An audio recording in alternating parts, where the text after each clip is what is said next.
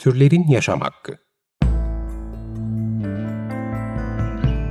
Gezegeni paylaştığımız canlıların özgürce yaşama haklarına dair her şey. Hazırlayan ve sunanlar Işıl Karaelmaz ve Melike Dirikoç. Is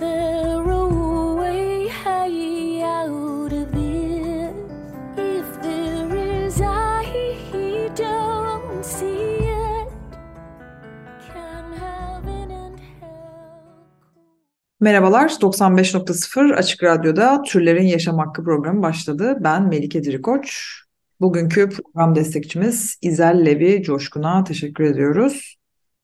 Ee, maalesef yine bir deprem e, felaketiyle karşı karşıyayız. Ee, hepinizin bildiği gibi.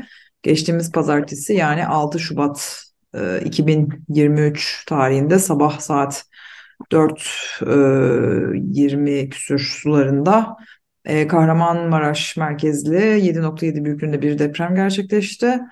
E, İzmir 9 Eylül Üniversitesi Deprem Araştırma ve Uygulama Merkezi Müdürü ve Jeoloji Mühendisliği Bölümü öğretim üyesi Profesör Doktor Hasan Sözbilir, Türkiye'yi sarsan 7.4 büyüklüğündeki depreme ilişkin bugünkü depremin olduğu bölgede 500 yıldır stres biriken fay parçaları kırıldı. Bu fayların deprem üretme aralığı da 400-500 yıl olduğundan bilimsel anlamda bu faylar üzerinde deprem bekleniyordu. Bugün meydana gelen deprem Doğu Anadolu fayının güney kolları üzerinde Malatya ile Hatay arasında fay parçalarının kırılması sonucu gerçekleşmiş olmalı e, diye aktardı e, bu depremle alakalı. E, Türkiye'de Maraş, Hatay, Adıyaman, Malatya, Kilis, Adana, Diyarbakır illeri ve Suriye'nin e, kuzey e, bölgelerinde pek çok ilde e, etkilendi ve çok sayıda bina yıkıldı. E, hala tabii yıkılan bina sayısı ve maalesef e, hayatını kaybedenlerin e, sayısı artmaya devam ediyor ve yaralıların.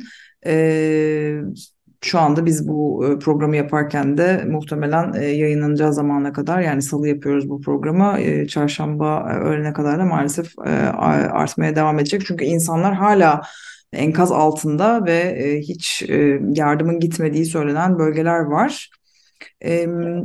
Ve hatta ma maalesef ki aslında İzmir depreminde de bunları konuşmuştuk. E, hani e, ihmaller ve sonrasında da müdahalede de eksiklikler olduğundan aslında peş peşe e, meydana gelen e, felaketin çok da artmasıyla karşı karşıyayız. E, hatta e, bir iki senelik ve e, deprem yönetmeliğine uygun olduğu iddia edilen binaların bile yıkıldığına tanık olduk. E, bununla beraber Hatay'da şehir hastanesi, kamu binaları hatta AFAD'ın binasının yıkıldığı e, haberi bile geldi. E, ve aslında bu noktada da 99 depreminden beri 24 yıldır teknik olarak e, hazırlanması gereken bir sürecin e, çok da yerine getirilmediğini belki de e, görüyoruz. Bilim insanları da bu konuda sürekli uy uyarıyorlardı aslında ve e, çok da yakın bir zamanda jeoloji profesörü Naci Görür'ün e, ve başka e, alanda çalışan bilim insanlarının bu konuda özellikle bölgeyi işaret ederek e, yaptığı uyarılar var. E, fakat maalesef e, yine e, bu felaketle karşı karşıya gelmiş durumdayız. Şimdi bugün de e, Doğanın Çocukları Ekoloji Platformu'ndan e, Utku Şahin'le konuşacağız. Onlar da e, deprem bölgesine yardım götüren ve e, bir şekilde yardımları koordine eden e, ağın içinde çalışmalarını sürdürüyorlar. Utku öncelikle hoş geldin. Hoş bulduk. Selamlar. Şimdi tabii bu süreçte en çok e, yardım ulaşmamış bölgeler olmasından dolayı çok ciddi bir e, sıkıntı yaşanıyor. E, insanlar kurtarılmaya bekliyor e, ve e, aslında hiçbir şekilde e, hem e, burayı yani kurtarma ekipleri olsa bile yeterli e, işte aracın olmadığı, e, buradaki inşaat araçlarının e, olmadığı ya da malzemelerin olmadığından bahsediliyor ve sizden de bölgelere intikal eden arkadaşlar var. Oraya gidenlerden duyduğunuz ve senin de bildiğin kadarıyla son durum hakkında biraz bilgi verebilir misin? Özellikle yardımın gitmediği söylenen bölgeler için. Öncelikle şu an hala enkaz altında olan e, tüm canlıların sağlam bir şekilde çıkmasını e, istiyoruz. E, bu yönde de çalışmaların hızlandırılmasını talep ediyoruz. Umarız daha fazla kayıp haberi almayız, güzel haberler alırız bundan sonra. E, şimdi bölgede e, süreç çok kötü gidiyor. Yani biz özellikle Hatay bölgesinden e, doğrudan bilgiler alıyoruz. E, Birçok arkadaşımız göçük altında kaldı. E, bizim de oradan tanıdığımız arkadaşlarımız neyse ki sağlam şekilde çıkabildiler ama e, tanıdıkları çok fazla insanı kaybettiler ve an itibariyle e, hala enkaz altından insan çıkarmaya çalışıyorlar. Hatay'ın e, özellikle Defne ve Samandağ bölgesi çok e, sıkıntılı bir şekilde ilerliyor. E, o bölgeye hala e, AFAD gibi işte devletin kurumlarının çok az e, insan gönderdiğini, çok az iş makinesi gönderdiğini görüyoruz. Hatta bazı yerlere hiç gelmediğini biliyoruz. Yani bunu hem arkadaşlarımız doğrudan çeşitli ses kayıtlarıyla, görüntülerle ya da telefon yoluyla bize iletiyorlar. E, hem de sosyal medyada bunu görebiliyoruz farklı kanallardan doğru. E, dolayısıyla bölgede durum şu an fecaat. Yani kısaca şunu söyleyebiliriz belki. Ortada devlet yok. Yani AFAD dediğimiz kurum e, olası bir de, depremde ve genel olarak bütün afetlerde birincil sorumlu olarak belirlenen kurum e, göz göre göre gelen e, bilim insanları tarafından daha önceden e, uyarıları yapılmış olan bu büyük depreme karşı e, herhangi bir senaryo oluşturmadıkları, bir önlem al, almadıkları çok belli oluyor. Yani neredeyse 48 saate yaşla, e, yaklaştık şu an itibariyle ve hala e, kaç binanın yıkıldığını dahi tam olarak tespit edemiyorlar. Tahmini sayılar söylüyorlar. E, kaç insanın e, ya da hayvanın yaşamını yitirdiğini söyleyemiyorlar. E, çünkü sahada e, görevlileri yok. Yani örneğin biz Samandağ'da görevlileri olmadığını biliyoruz. Çünkü arkadaşlarımız oradalar. E, şu an itibariyle gidiyorlarsa bilemem tabii ki.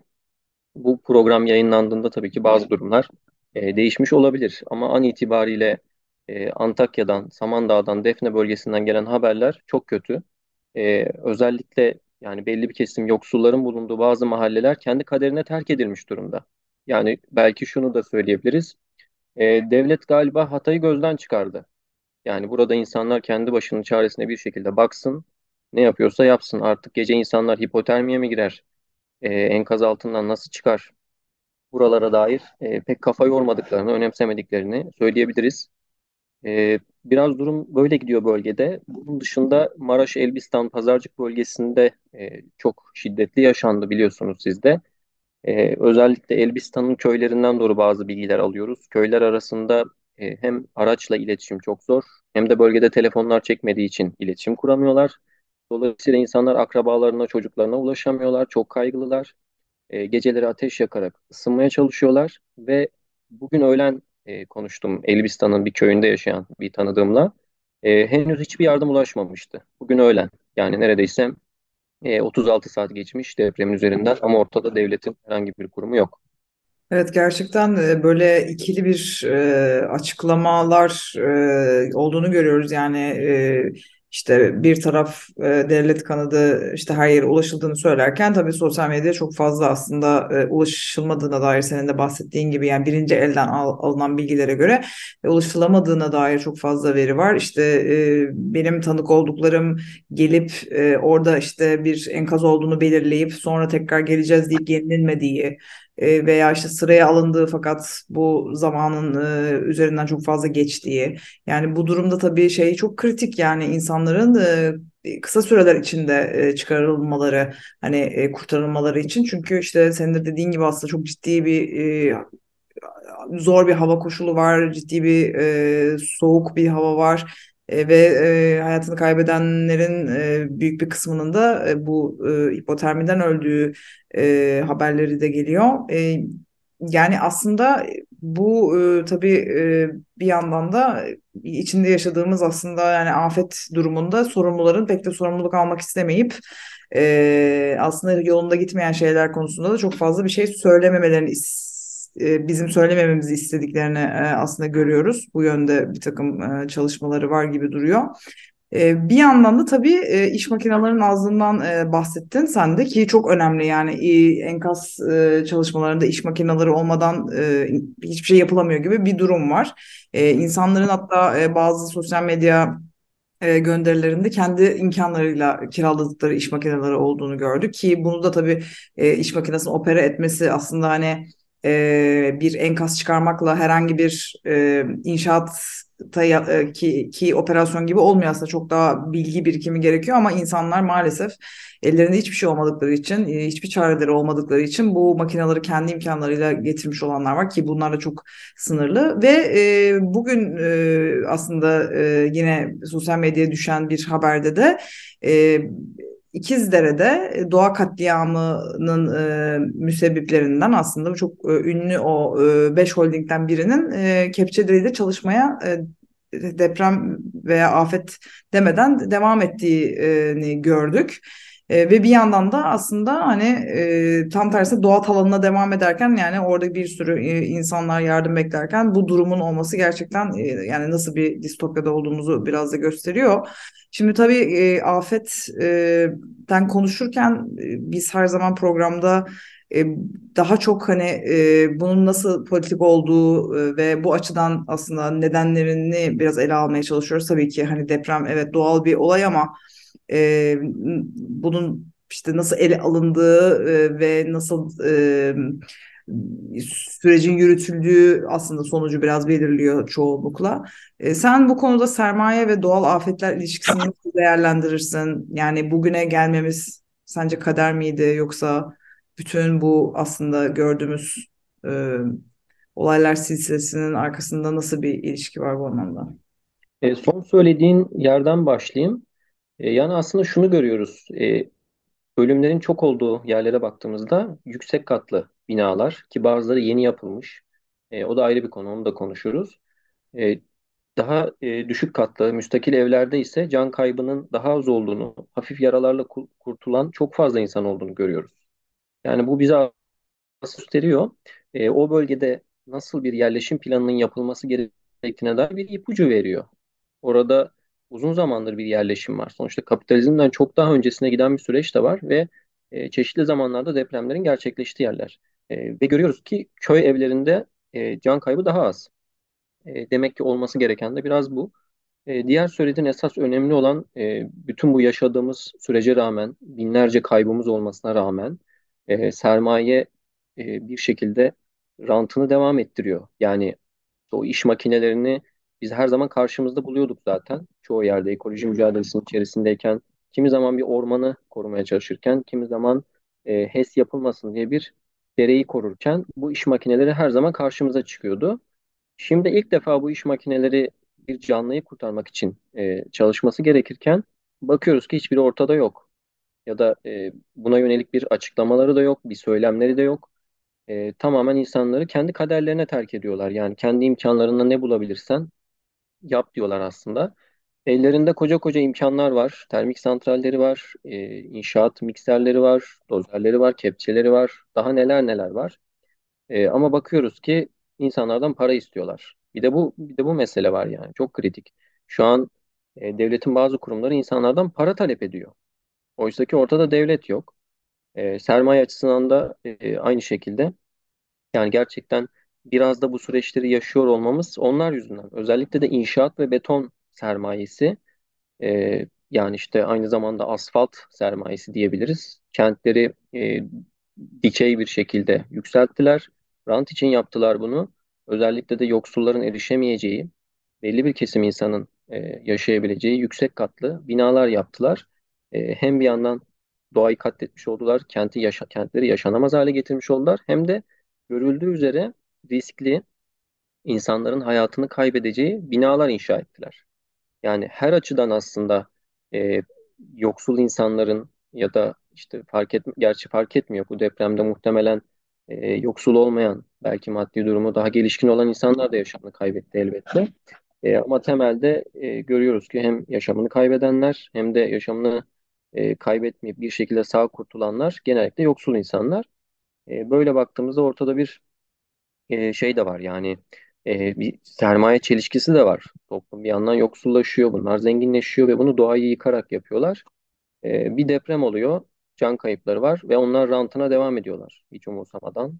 E, biraz da aslında zihniyetleri bu. E, doğaları gereği bunu yapıyorlar aslında. Kötü insanlar oldukları için değil, sürekli büyüme dürtüleri var çünkü. E, yani kapitalizm böyle bir şey. Daha fazla kar elde etmek zorundalar. Yani göreceğiz mesela bu önümüzdeki süreçte E, şimdi tabii ki yaralarımızı sarmaya çalışıyoruz. Şu an için önemli olan insanların korkmadan e, bir çadırda, barakada, nerede olursa en azından ısınabilecek bir şekilde e, korunaklı bir yerde yaşaması tabii ki ilk talebimiz bu. E, ama bir yandan da şunu görelim. Koca koca ilçeler tamamen yok oldu. Peki burada nasıl bir dönüşüm sağlanacak? Mesela insanlara nasıl konutlar verilecek? Nitelikli konutlar mı verilecek? Ve burada bir rant süreci gerçekleşecek mi? Bu çok kritik. Bunu hep birlikte göreceğiz. Daha önceki örneklerde çok kötü örneklerini gördük. Sen de biliyorsun. E, TOKİ dediğimiz bir kurum var.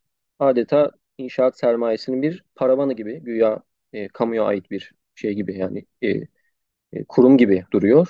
Ama öte yandan bakıyoruz, e, biliyoruz ki inşaat sermayesinin küçük bir aparatı aslında. Biraz böyle. Evet, senin de dediğin gibi gerçekten e, yani yıkılan yerlerde ne olacağı da insanları korkutuyor. Bu yani geçmiş zamanlardan artık e, buna alışmak ve bunu önceden öngörmek de gerçekten çok e, korkutucu e, esasen. E, ve söylemiş olduğun gibi aslında yani m, bu demek ki işte e, bütün bu deprem yönetmelikleri, bütün bu tetkikler yani nasıl yapıldıysa bir senelik, iki senelik olduğu söylenen binaların yıkıldığına tanık olduk. Yani burada da çok ciddi bir sanırım e, usulsüzlükler dönüyor. E, artık e, işte deniliyor ki inşaat firmaları ve deprem işte tetkik firmaları aynı kişilere bağlı olduğu için işte kendi kendilerini onaylıyorlar ve kendileri bu yapılara izin vermiş oluyorlar gibi gibi yani aslında bunun çok e, nitelikli e, olarak araştırılması gerekiyor. E, bir e, tweet'e denk gelmiştim hatta işte bu e, Malatya'da sanırım böyle bir iki yıllık e, yapılmış ve işte deprem yönetmeliğine uygun olduğu söylenen e, bu internetteki işte satışında da bayağı da ciddi fiyatlara satılıyor yani. İşte dairenin tanesi 2 milyon 800 bin TL gibi bir fiyattı. E, kişi şey demiş ben de işte e, eski bir binada oturuyordum. Depremden korkuyordum. Binamın işte yıkılabilmesinden bu tip bir binaya yerleşmek için kredi çekmeyi düşünüyordum. Yani demek ki aslında hiçbir şey değişmeyecekmiş e, aslında yani ne yaparsak yapalım hani bu sondan kaçamayacakmışız gibi bir e, tweet e, atmıştı. Yani hakikaten e, inanılır gibi değil yani nereye baksak bir e, rant uğruna yapılmış usulsüzlük görüyoruz ve bunun sonuçlarını tabii ki maalesef e, insanlar ve e, insan olmayan canlılar da e, tabii ki çekiyor. E, biz genelde e, pek konuşulmayan tarafı olarak işte e, insan olmayan hayvanların e, doğal afetlerde e, ve hani felaketlerde de karşılaştıkları sorunlardan bahsetmeye çalışıyoruz elbette bu e, programda. Şimdi ona geleceğim aslında. Yine bir e, şok olduğum bir açıklamayla e, karşılaştım. E, Tarım ve o Orman Bakanı e, yanılmıyorsam eğer yanlışsam beni düzelt. E, şey diyor e, işte depremde aynı zamanda yardıma ihtiyacı olan hayvanları da yardım edeceğiz diyor. O sırada böyle tam işte iyi bir şey gelecek gibi beklerken et ve süt e, kurumunun yardıma geleceğinden bahsediyor. Bir an böyle nasıl yani oldum arkasından da şey dedi işte e, et ve süt kurumuna e, işte yaralı hayvanları ibedilikle kesilmesi emrini e, verdik işte talimatını verdik e, gibi bir şey söylüyor. Yani sanırım e, hayvanları da e, öldürerek yardımcı olacaklar. Ee, yani kan donduran bir açıklama. Sen neler söylemek istersin buna? Evet buna biz de tepki gösterdik bu açıklamaya. Yani şunu bir kere anlamak gerekiyor. Enkaz altında olan bir insan ne hissediyorsa bir inek de, tavuk da, kedi, köpek de hepsi aynı şeyi hissediyor. Korkuyorlar ve hayatta kalmak istiyorlar, acı çekiyorlar. Ee, dolayısıyla bunun yaşandığı bir anda yani endüstriyel hayvancılığı hadi bir kenara bırakalım. Ee, bu acılar yaşanırken daha o acıdan yeni kurtulmuş bir şekilde yaralı kurtulmuş hayvanı hemen öldürmeyi planlamak yani gerçekten e, ne diyelim yani biraz canice yani e, ha- hayvanı kurtul kurtulması belki yaralarının tedavi edilmesi sürecini dahi planlamıyorlar. Doğrudan onun katledilmesini, öldürülmesini e, hesap ediyorlar. E, Bugün bir görüntü gördüm. E, bir kedi videosu enkazdan çıkartılmaya çalışılıyor. Yani en azından kısmen mesela işte kedi, köpek gibi hayvanlara karşı daha güçlü bir duyarlılık var. Yani o hayvanın bir şekilde kurtulmasını e, istiyor insanlar izlerken fotoğrafını ya da videosunu gördüğünde. Ama işte konu inek, tavuk e, koyun vesaire hayvanlar olduğu zaman e, tutum farklı oluyor. İşte bir Tarım Bakanı, Tarım Orman Bakanı geliyor diyor ki e, biz o sorunu çözeceğiz diyor. Sorunu çözeceğiz dediği de yaralı kurtulan hayvanların öldürülmesi. Daha 5 dakika önce enkazın altında aynı bir insan gibi korku yaşayan, yani bunu özellikle bir kez daha vurgulamak lazım. Biz ne yaşıyorsak, ne hissediyorsak onlar da onu hissediyor. E, bunu herkesin bilmesi lazım. E, bunu yaşayan bir hayvanı hemen öldürüyorsunuz. E, bu inanılmaz gerçekten. Yani e, buna karşı çok güçlü bir mücadele e, vermek gerekiyor. İşimiz de zor ama vazgeçmemeliyiz diye düşünüyorum. Evet zaten e, insan hayvan ayrımı yapıp sonra insanlar arasında ayrım yapıp aslında böyle bu tahakküm mekanizmalarını güçlendirdikçe e, toplum bu hale geliyor, dünya bu hale geliyor. Aslında insanlar belki ilk başta bu bağlantıyı kuramıyorlar. Yani şimdi hayvanların sırası mı vesaire dediğimiz noktada aslında tam da sırası. Çünkü e, kendimizi eşitsizliğe doğru ittiğimiz her an başka eşitsizlikleri de kabul etmiş oluyoruz ve e, aslında bütün bu sorunların da eşitsizlikten gelmiş olduğunu unutuyoruz ve böyle gelmiş böyle gider gibi bir durum oluyor maalesef. E, son olarak e, oraya gidemeyen çok fazla insan var tabii ki haliyle. Hatta e, oradaki tabii yolların çok tıkalı olması, yoğunluk yaşanması, e, kaynakların yani su gibi, yiyecek gibi e, kaynakların neredeyse hiç olmamasından dolayı da bir yandan da insanların o belki de gitmemesi daha iyi oluyor gibi bir durum şu an e, aslında e, açığa çıktı. E, ama yine de tabii ki bir şeyler yapmak istiyoruz. Senin e, bir şeyler yapmak isteyen insanlara e, bir tavsiyen olur mu? İnsanlar nasıl destek verebilirler bu sürece sence? Evet, bizim bölgeye giden arkadaşlarımızın özellikle aktardığı şeylerden biri şu. e, temel bazı ihtiyaçları var şu an itibariyle. Özellikle gıda, temiz su, e, battaniye gibi ve bu e, bunların biraz listesi uzatılabilir. Biz de sosyal medya hesaplarımızda sürekli paylaşıyoruz. E, destek olmak isteyenler bu listeleri de takip edebilir. İnsan gücüyle ilgili e, şöyle bir şey var. Aslında arama kurtarma faaliyetlerinde daha deneyimli olan, işte özellikle konuşuluyor sosyal medyada herkes görüyordur. E, madencilerin arama kurtarma konusunda deneyimli olan kişilerin bölgeye sevk edilmesi gerekiyor hızlı bir şekilde. E, uluslararası alandan da gelenler var çeşitli ülkelerden. E, bunun dışında insan gücünün şu an öncelikli olmadığını söyledi arkadaşlarımız ama e, bu bir iki gün sonra değişebilir. Yani özellikle enkazların içerisinde kalan canlarımız e, çıkartıldıkça başka konularda da destek lazım olacak. E, insanların barınma konusundaki ihtiyaçları, beslenme ihtiyacı, sağlık ihtiyaçları gibi birçok konuda e, insan gücüne tabii ki ihtiyaç olacaktır. Bu yüzden takipte olmak lazım. E, yani şunu da net bir şekilde söyleyeyim. Sadece AFAD'ın e, yani mevcut kamu kurumlarının açıklamalarını takip etmek kesinlikle yetersiz. E, özellikle e, bölgede bulunan sivil toplum örgütleri, sendikalar, yerelde halk içerisinde dayanışma ağları kuranların takip edilmesi, de, desteklenmesi gerektiğini düşünüyorum. Bugün de zaten e, üst üste açıklamalar yapıldı biliyorsun sen de işte o hal e, ilan edildi. Bölgeye gelen yardımları tamamını biz koordine edeceğiz. Bizden başka kimse yardım götüremez demeye başladılar. Çok saçma bir şekilde e, 48 saate yaklaşırken hiçbir yardımı doğru düzgün organize edemedikleri halde bir de utanmadan çıkıp bunu söylüyorlar. E, yani insanlarda müthiş bir öfke var bu arada bu söylemlere karşı. Bugün Antakya sokaklarında gezen arkadaşlarımız bunu çok net bir şekilde aktarıyorlar bize. Dolayısıyla yerelde mücadele eden e, ki bunları zaten biraz baktığınızda görebilirsiniz. Tüm dostlarımızın desteklenmesi gerekiyor. E, yardım ihtiyacı çok uzun bir süre devam edecek gibi gözüküyor. Çünkü bazı ilçeler yok oldu. Yani bazı mahalleler yok oldu. İnsanlar uzun bir süre e, evsiz bir şekilde yaşayacaklar ve bu insanların yemek yemesi lazım. Sağlık ihtiyaçları var, e, giyim ihtiyaçları var vesaire. Dolayısıyla e, yardım faaliyetlerinin e, bir süre daha devam etmesi gerekecek. Bunu da söylemek istedim. Evet, dediğin gerçekten çok doğru. Uzun soluklu bir e, süreç olacak bu.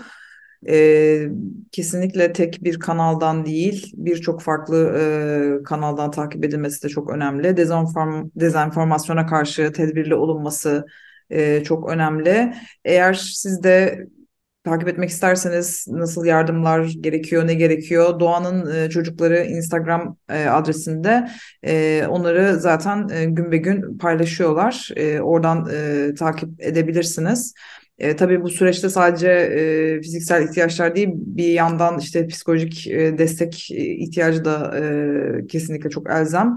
E, bu anlamda da e, tabii bütün e, meslek gruplarının örgütlenmesi işte oraya kimin ne sağlayabileceği konusunda bir e, çalışma yapılması gerekiyor. Şu an tabii biraz koordinasyon e, yani çok e, ani olduğu için ve olay daha çok sıcak olduğu için birazcık belki e, henüz oturmamış durumda ama zamanla bunların oturtulup sanırım e, elimizden ne geliyorsa sağlıklı bir biçimde bölgeye e, ulaştırılması çok önemli.